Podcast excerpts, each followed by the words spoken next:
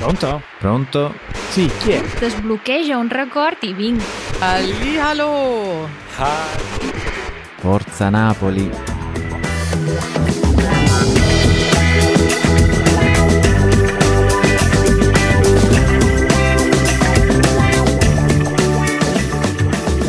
Ancora Matteo, ma adesso lo diremo tutte le settimane. Sì. Attenzione che potrebbe esserci qualche ascoltatore che tiene per qualche altra squadra, Vabbè, no? ma io lo dico per la città, non è solo per la squadra di calcio. Allora, teoricamente potremmo dirlo finché non finisce il campionato, ma giuro no, non lo facciamo.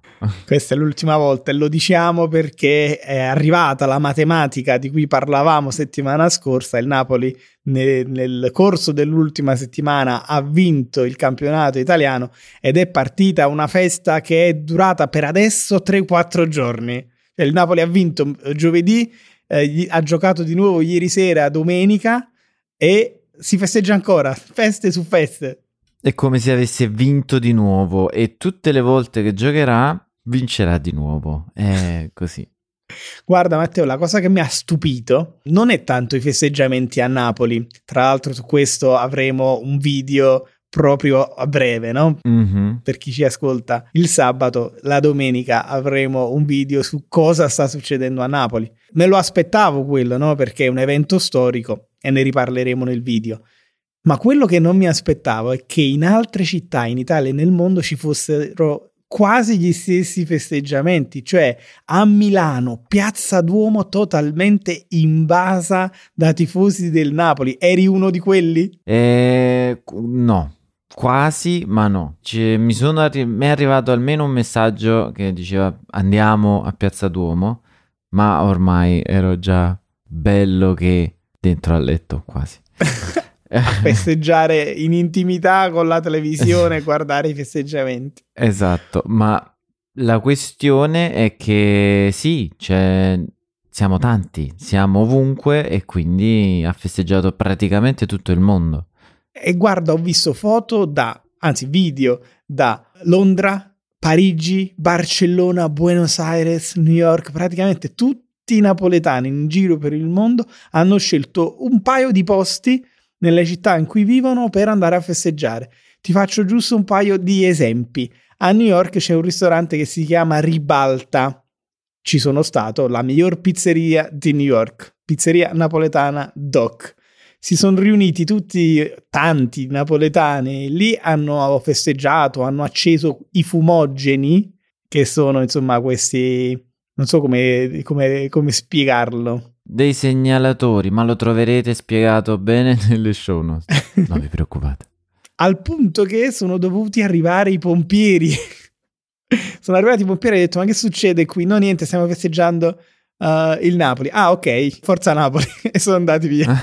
Pensa che anche l'ex sindaco di New York, Bill de Blasio, ha eh, fatto i complimenti ufficiali al Napoli, ai napoletani, ma anche i Coldplay. Addirittura. E che c'entrano i Coldplay co- con il Napoli? Eh sì, perché il loro ristorante italiano preferito a Londra è eh, il ristorante Da Maria, che è il ritrovo dei tifosi napoletani a Londra. E chiaramente lì fuori hanno cominciato a festeggiare, hanno postato video sui social. I Coldplay hanno ricondiviso questo video dicendo scene pazzesche fuori dal nostro ristorante italiano preferito. Noi saremo a Napoli quest'estate a fare due concerti allo stadio Diego Armando Maradona. Sarà fantastico suonare nello stadio dei campioni. Ottimo. Diciamo, ci fa piacere questa condivisione da parte dei Coldplay. Eh sì, questa gioia dei tifosi napoletani è letteralmente contagiosa. Sì, anche scommetto che in giro per il mondo tanti non erano nemmeno tifosi tifosi del Napoli, ma ovviamente, diciamo, come si fanno a festeggiare quando si festeggia così? Sì, devo dire che questa- questi eventi sono quelli che poi ti uniscono ancora di più come comunità all'estero, no? Ricordo quando sono stato a Londra per qualche mese, dopo la vittoria del- dell'Italia dei mondiali del 2006, e chiaramente si giocava molto no, sulle nazionalità, sulle rivalità tra le varie Mm, mm, nazioni, Italia, Germania, Italia, Francia, e quindi è come se questi eventi poi ti facessero sentire più italiano in quel caso o più napoletano in questo caso. Vero. A proposito di italiano, napoletano, la scorsa settimana casa era un po' una barzelletta. Cosa è successo questa settimana? Chi c'era? Chi erano i personaggi di questa barzelletta? C'era un inglese, un napoletano, eh, una francese e in realtà anche un'altra inglese. Vabbè, due inglesi. Vabbè, però diciamo questo è l'incipit. Ti correggo, la, li, la, ragazza inglese a cui riferimento è un'inglese napoletana. Eh, vero. Inglese vero. italiana napoletana. Parliamo di Katie, immagino. Eh sì. Il sì. napoletano eri tu, ma l'inglese e la francese? Ci so, abbiamo ospitato per qualche giorno Henry e Nina. Sono una coppia di amici. Henry, nello specifico, è uno dei, eh, degli host, ma anche camera person e scrittore di, uh, di, puntate. Matteo, troppe parole inglesi, eh? occhio che la Meloni eh, ci ascolta. Che ho detto, no, no, non ero io, era, era Katie. Ehm, di Easy Spanish. Non tutti e due perché Nina in realtà fa un altro lavoro ed è la, la ragazza di Harry. Harry è uno, uno dei volti di Easy Spanish che era in giro per l'Europa, a quanto pare, perché eh, venivano, anzi sono venuti in Italia con la nave da Barcellona. Dove abitano? Dove abitano adesso. Stiamo dicendo tutti i fatti di Harry. Harry, tra l'altro, Eh. studia italiano o parla italiano e potrebbe persino ascoltare questo podcast. Quindi, Harry, Eh, scusaci se stiamo raccontando tutta la tua vita. Lui ha detto, lui ha detto che lo ascolta, quindi lo salutiamo. Ciao Harry. Ciao. Beh, non ti preoccupare, ci saranno solamente cose positive. Ho in serbo poi un finale eccezionale. Ehm, sì, hanno fatto un giro perché poi sono andati in Germania a vedere tutti quelli di Easy Languages che sono a Berlino e si sono visti a Berlino. Poi al ritorno sono passati qui e andavano poi a Venezia e poi mi fermo, non voglio diciamo dire niente. Non, non- certo non perché me ne sono dimenticato, semplicemente perché voglio rispettare la privacy Eh, di Harry. Un po' di privacy per Harry, altrimenti poi si ritrova un- un'ondata di fan di Easy Languages o Easy Italian a seguirlo in giro per l'Europa e non va bene. Eh no, hai ragione, eh, eh, eh, è vero, è vero. Non dobbiamo... Che tanto ormai quando uscirà la puntata lui sarà probabilmente sul suo divano a Barcellona. Vogliamo dire anche la strada dove abita? Non la conosco. L'avrei detta probabilmente. o avrei dato dei segni, dei- dei segni delle- per riconoscere la strada. Degli indizi. No, lasciamolo in pace, il caro Harry. Scusaci ancora se abbiamo rile- rivelato troppo, ma quello che io in realtà voglio sapere riguarda te. Sei stato un buon padrone di casa?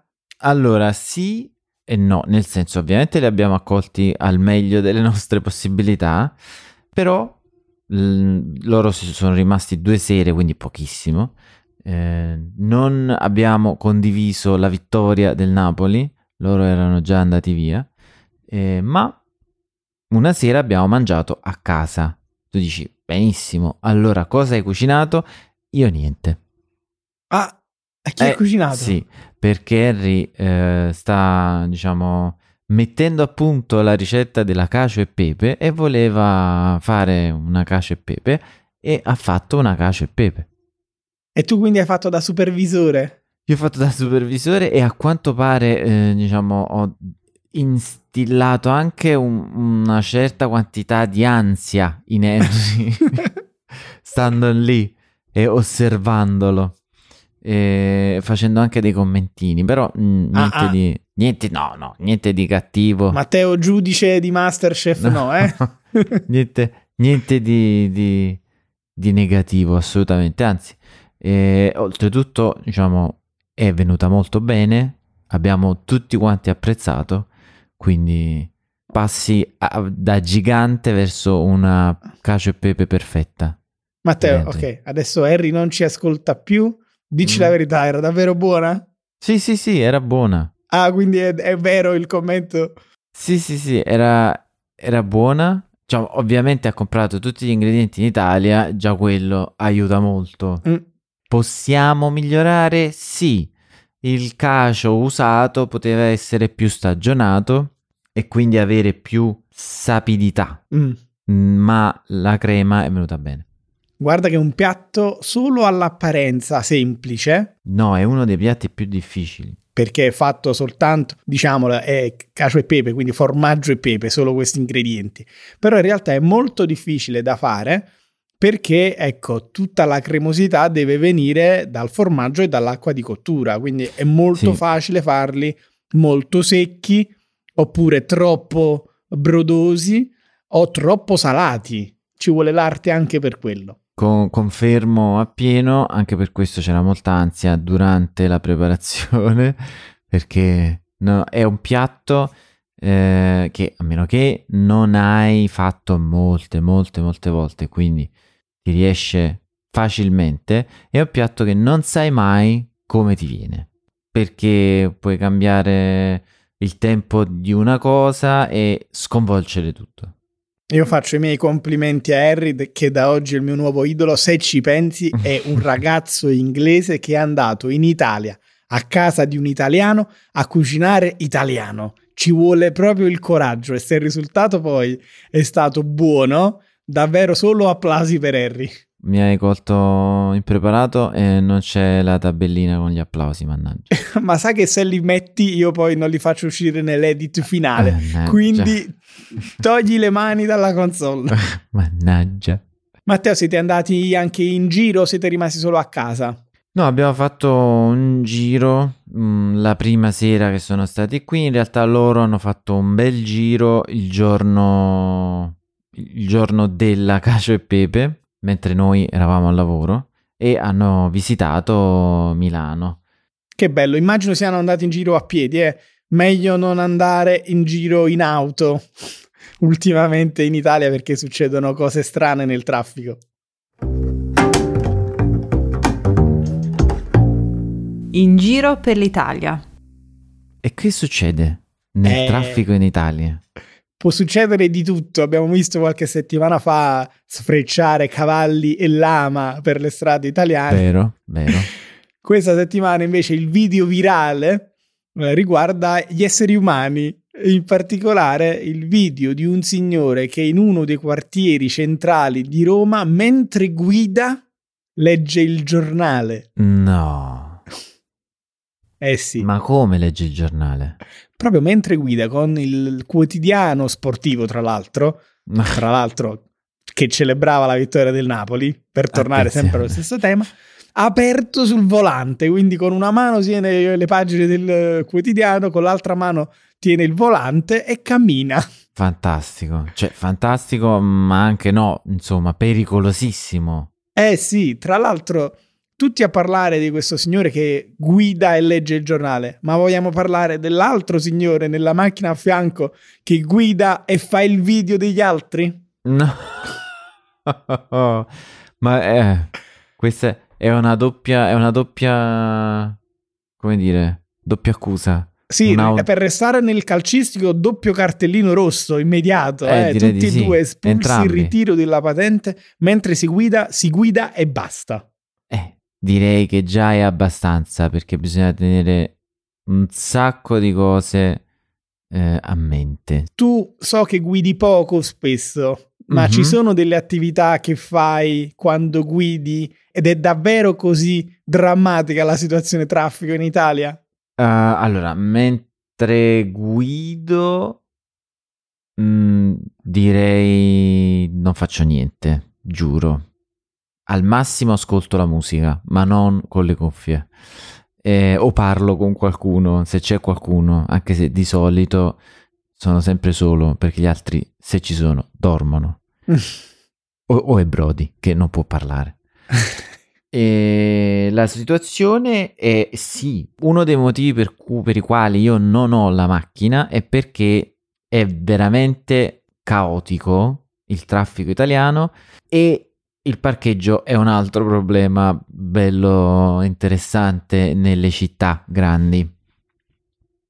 Anche se in realtà, mm, diciamo, diciamo, non, non ha niente di pericoloso il parcheggio. Dipende da chi parcheggia, se mi consenti.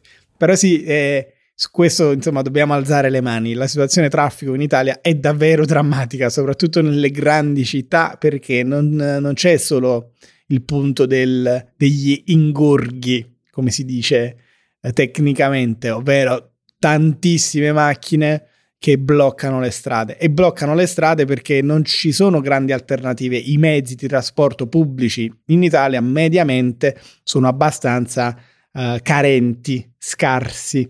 Mm-mm. E poi c'è la questione confusione. Ci sono tantissimi scooter che ti superano a sinistra, che ti superano a destra, che al semaforo si mettono davanti a tutti come se fosse come se stesse per partire il Gran Premio.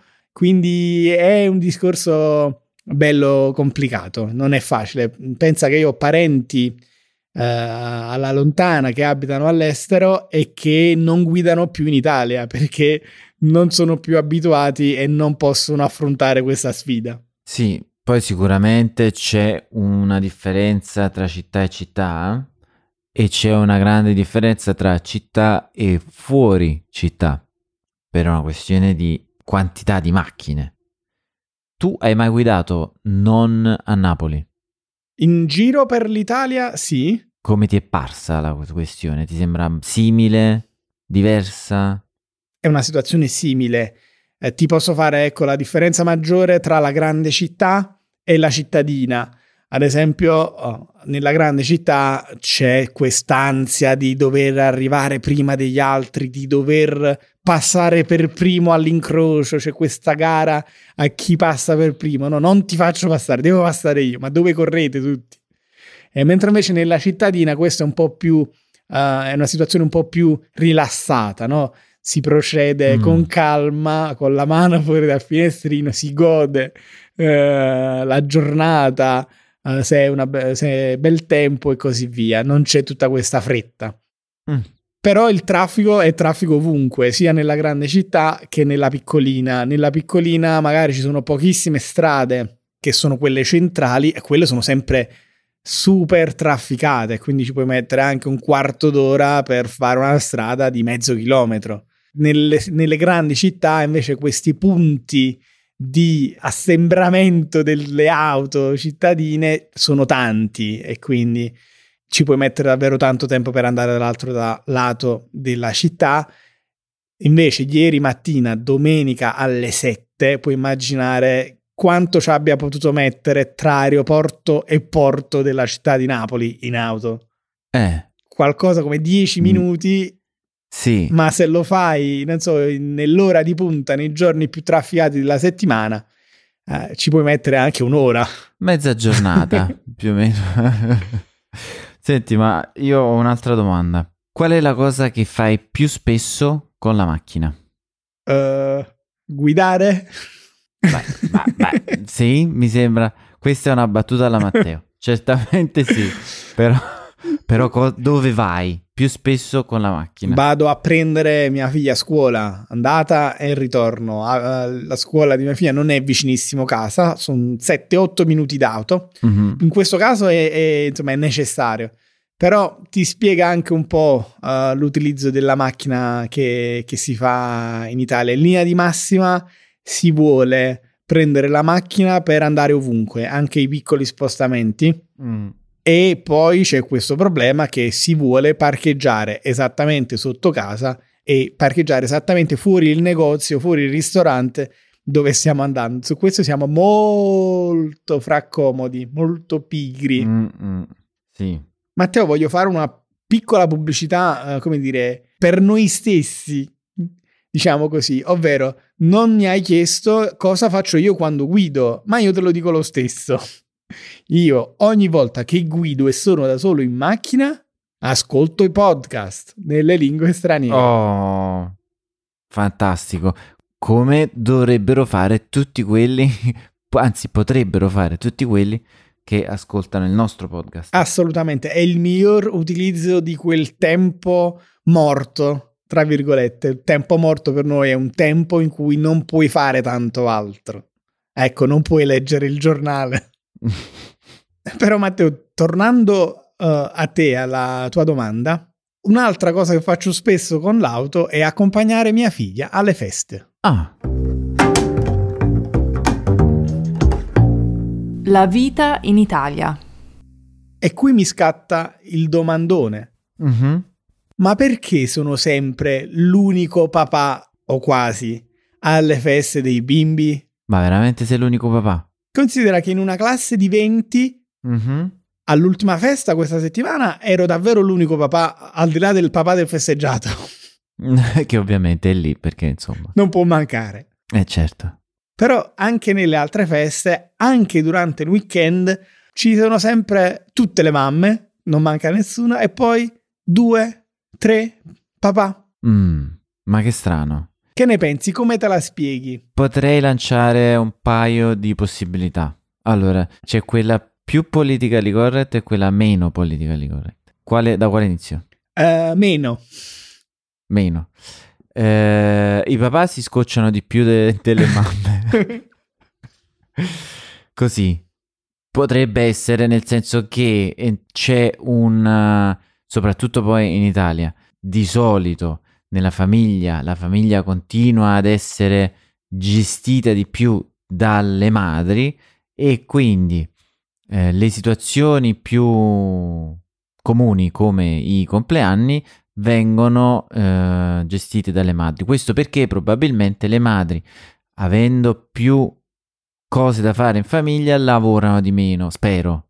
Perché se poi hanno lo stesso tempo al lavoro e sono sempre loro ad andare a accompagnare i figli, non ho capito sti padri che stanno a fare. Però, vabbè. Diciamo che è una domanda che sembra banale, ma che nasconde sotto una discussione sociale mh, non da poco. Eh, perché eh, insomma si sottintende che la famiglia sia eh, ancora mh, in mano alle mamme, no? Che ci sia ancora questa visione che il papà va a lavorare e la mamma gestisce la famiglia. In realtà questa fase è ampiamente superata e molto spesso in una famiglia, anzi è quasi necessario oggigiorno, lavorano entrambi. Però poi c'è da anche da considerare la volontà dei bimbi e eh, ti do per certo che i bambini, il papà può esserci se c'è meglio, ok? La mamma deve esserci. Ah, ok. C'è una bella differenza. Proprio per volontà dei bambini, nella maggior parte dei casi, poi ovviamente ci sono le eccezioni. E l'altro lato, come dicevamo, è un aspetto un po' più socio-culturale, Mm. eh, ovvero i, i papà che eh, non così volentieri si lasciano coinvolgere in attività che riguardano eh, la vita dei figli. Detta così suona male, però insomma, se possono evitare di andare a una festa di bimbi, evitano e magari fanno una... si riposano, guardano la partita sul divano oppure fanno una passeggiata.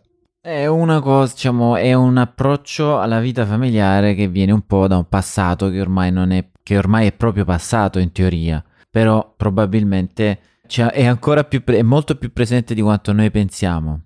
Sì, sì, è un po' sì, è un'abitudine del passato che nonostante i tempi cambino, eh, fa fatica ad andare via. Io sono sempre presente, Al- anche alla riunione di classe, ricordo, eh, ero l'unico eh, papà, eh, però io ne vado fiero. Magari qualche mamma può anche prendermi in giro, qualche altro papà può prendermi in giro se vuole. Ho cercato di organizzare la mia vita negli ultimi 15 anni, lavorativa e personale, in modo da non dover mai rinunciare a momenti familiari. Mm. Quindi la possibilità di lavorare dove voglio, la possibilità di organizzarmi gli orari di lavoro come meglio posso e quindi se c'è Mhm. un impegno dove eh, mia figlia può andare a divertirsi e io posso aiutarla in questo, lo faccio volentieri. Bene, secondo me eh, è, un, è un atteggiamento da applausi, condivido molto, nel senso che ovviamente ci sono delle cose che possono essere noiose e non è che a tutti deve piacere andare a fare, andare alle feste di compleanno degli amici dei figli. È importante che tutti e due i genitori partecipino e, ed è importante abbandonare un po' questo approccio un po' troppo patriarcale alla, alla questione famiglia. Sì, basta divisione dei ruoli, mm. ma piuttosto cerchiamo di parlare di equilibrio di coppia e dei lavori familiari, incluse le feste di bimbi, perché insomma è quello che poi tiene in piedi la famiglia di oggi e di domani. Condivido e concordo. Matteo, abbiamo trattato oggi tanti temi, tutti diversi e temi enormi, ma speriamo di essere riusciti a trattarli brevemente, ma io direi se vi va, se vi piacciono alcuni di questi temi, fatecelo sapere, scriveteci, mandateci un messaggio audio e diteci di cosa volete che vi parliamo, perché i messaggi audio, ma anche scritti per noi, sono molto importanti molto importanti. Quindi mi raccomando, easyitalian.fm e lì cliccate sul piccolo microfonino e lasciateci un messaggio. Sul sito, sullo stesso sito, troverete anche le istruzioni su come diventare membri della nostra comunità e ve lo consiglio caldamente perché così non solo potete ascoltare il nostro podcast magari mentre guidate, ma potete anche quando tornate a casa avere accesso alla trascrizione, alla traduzione, al vocab helper e al nostro fantastico after show dove io e Matteo continuiamo un po' a parlare dei temi della puntata. Direi che è giunta l'ora quindi. È giunta l'ora, ci salutiamo qui e ci diamo appuntamento a settimana prossima. Ciao a tutti. Ciao.